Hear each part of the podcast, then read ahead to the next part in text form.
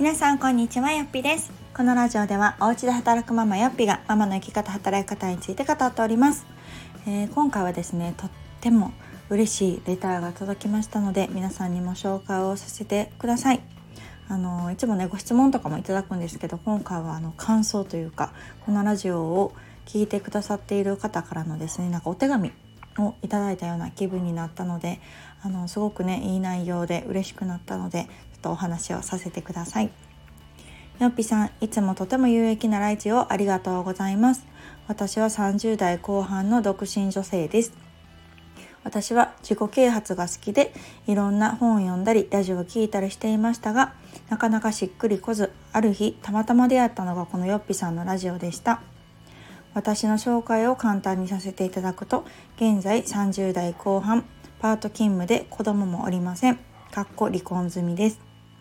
そんな私はずっと自分の人生に迷っており何者かになりたいと思っている反面正直今から何者かになるにはハードルが高いとずっと考えていました。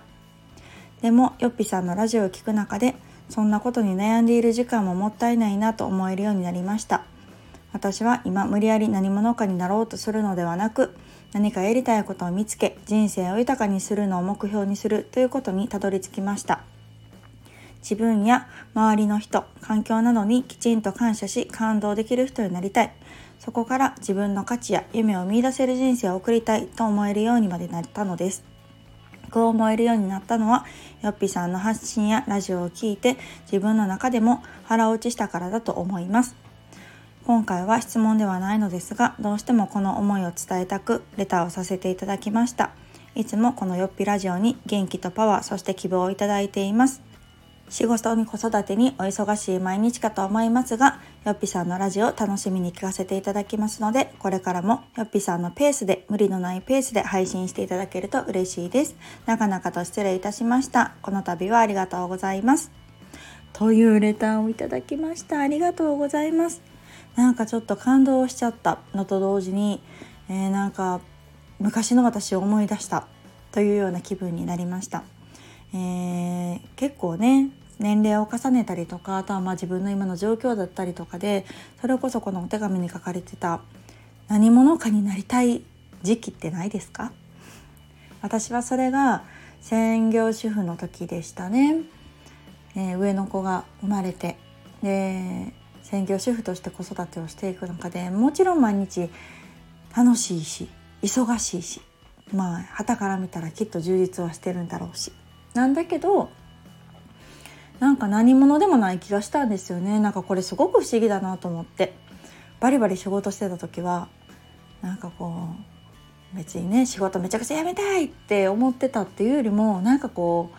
う、うん、忙しいながらにきっとそこで誰かの役に立ててる実感だったりとか感謝の言葉をいただける機会だったりとかがまああったんでしょう。うん、でもそれが当たり前になっててそれよりもこうなんか毎日しんどいみたいな っ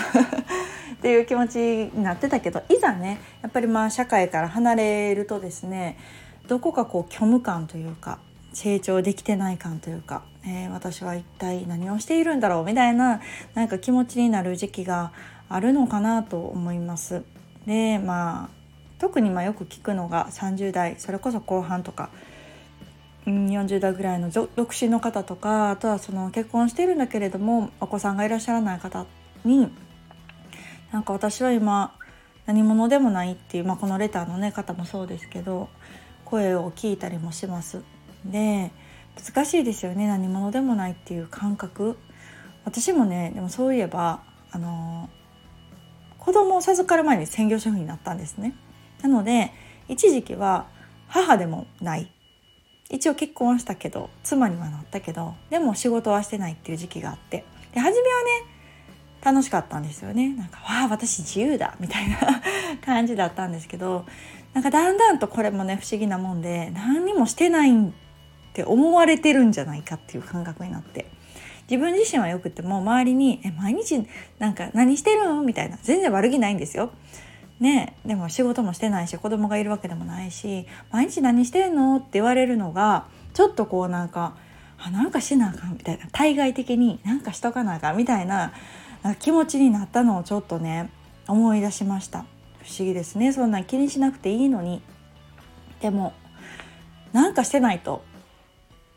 ねおかしいと思われるじゃないかなんか立場的に、うん、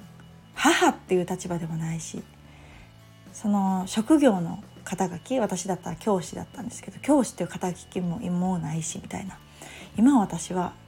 これといった社会的肩書きがない。本当に何者でもないなっていうあの感覚になった時が私もあったなとうん思って。でもそこの時に私はねタイミングよくこう子供を授かってなんかちょっとホッとしたのを覚えてるんですよね。あなんかこれでお母さんになる。自分がま母になりたいっていう思いもあるんですけどそれとは別に周りに「ああの人は子供がいるもんね」みたいな。子育て中だもんねって思ってもらえる。であれば仕事をしていなくてもまあなんていうまあまだ子供も小さいしねって思ってもらえる。っていうなんか一つの安心感を得たみたいな気持ちになったんですね。なんか今思うとそんなねえどうでもいいのにって言ってあげたくなるけどでも当時その当事者になるとなんか思ったなと思いました。なのでその何者かにならないとって焦ってる時期ってまあ誰しもどこかのタイミングでなんか訪れるケースが多いんじゃないかなとうん、思いますただあの今回のねレターに本当にもう答えというかほんまそれっていうのが書かれててその自分とかね周りの人とかにこうちゃんと感謝して感動できる人になりたいっていうのは本当そうで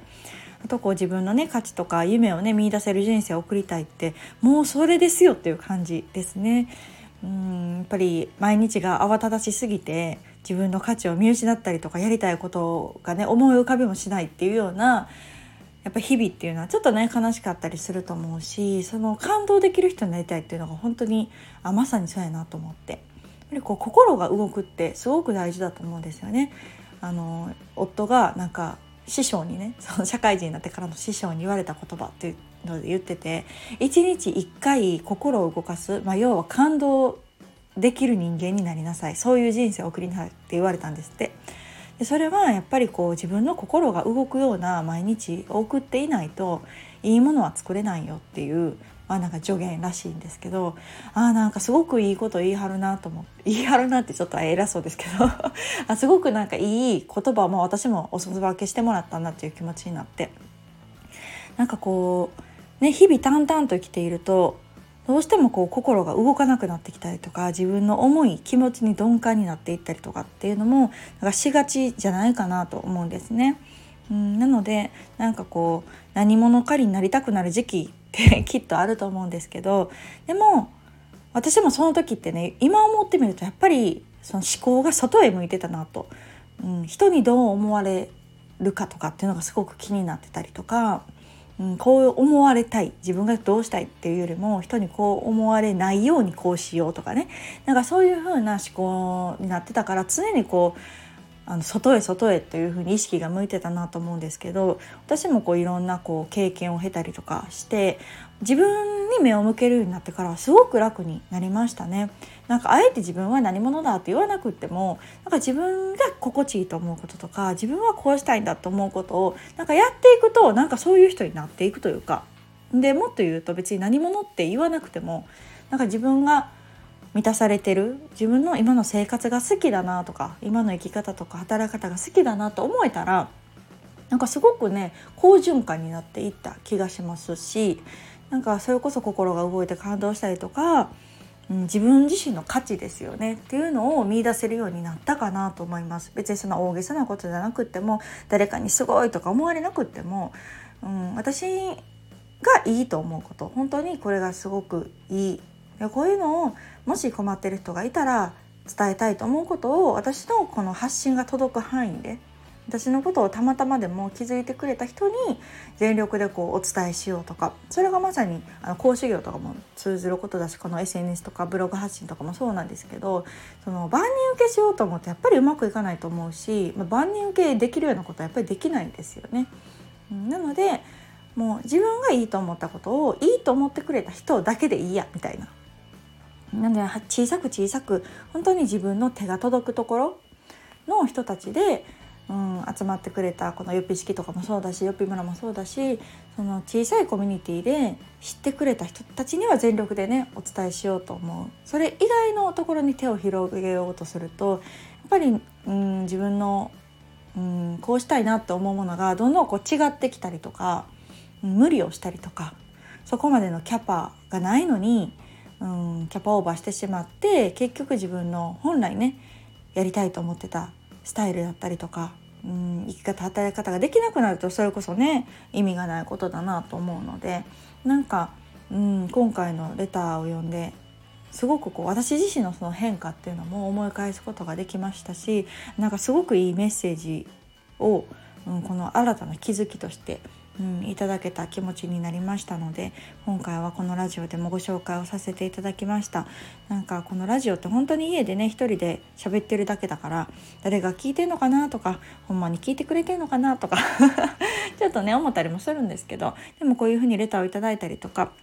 ね、コメントいいね。あとはまフォロワー数もね本当にたくさんの方に聞いていただいててなんかこの私がペラペラと家で喋ってることがなんか何千人の方にもしかしたら届いてるのかなんて思うとなんかちょっとねドキッとするんですけどでもこれはうんフォロワー数というかその数字は数字としてまた別途で置いといてやっぱり対相手。なのでラジオはすごくそういう意味でいいなと思うのはもう一人の人にしゃべる気持ちでなんか家でお話ができてるので、まあ、それがねたまたまいろんな人に聞いていただいてるみたいな感覚だからこそなんかちょっとこうリラックスしてお話ができるのかななんて思っておりますのでもちろんこう私が経験したこともお伝えするんですけど皆さん自身がこう心境の変化だったりとか何かこう感じたことっていうのをこう返してもらえる私にまた教えてもらえるっていうのがすごくこういい関係になってるなと思うし私にとってもたくさんの学びになってるのでなんかすごく心がほっこりしたお手紙でありました。本当にありがとうございました、えー、まあ、こういうことをですねあのラジオでもいろいろ発信をしていきたいと思っておりますのであの無理やりねこうしないととか誰かにこう思われたいとかこう思われないようにこうしようみたいなことよりもねやっぱりこう意識を自分に向ける。自分はどういう風な人生を送りたいのかとか自分はどういう人でありたいのかとかどういう風な環境だったりとかお付き合いする人だったりとか心持ちだったらリラックスできるのかみたいなことをねちょっとこう一個一個叶えていくことによってなんか自分のことが好きになったりとか自分の今の生活人生っていうのがなんかお気に入りのものになるんじゃないかなと思いますので私もそういうまだ道半ばですけれどもそういうのを意識しながら日々送っていきたいなと思います。ではまた次回お楽しみに。さよなら。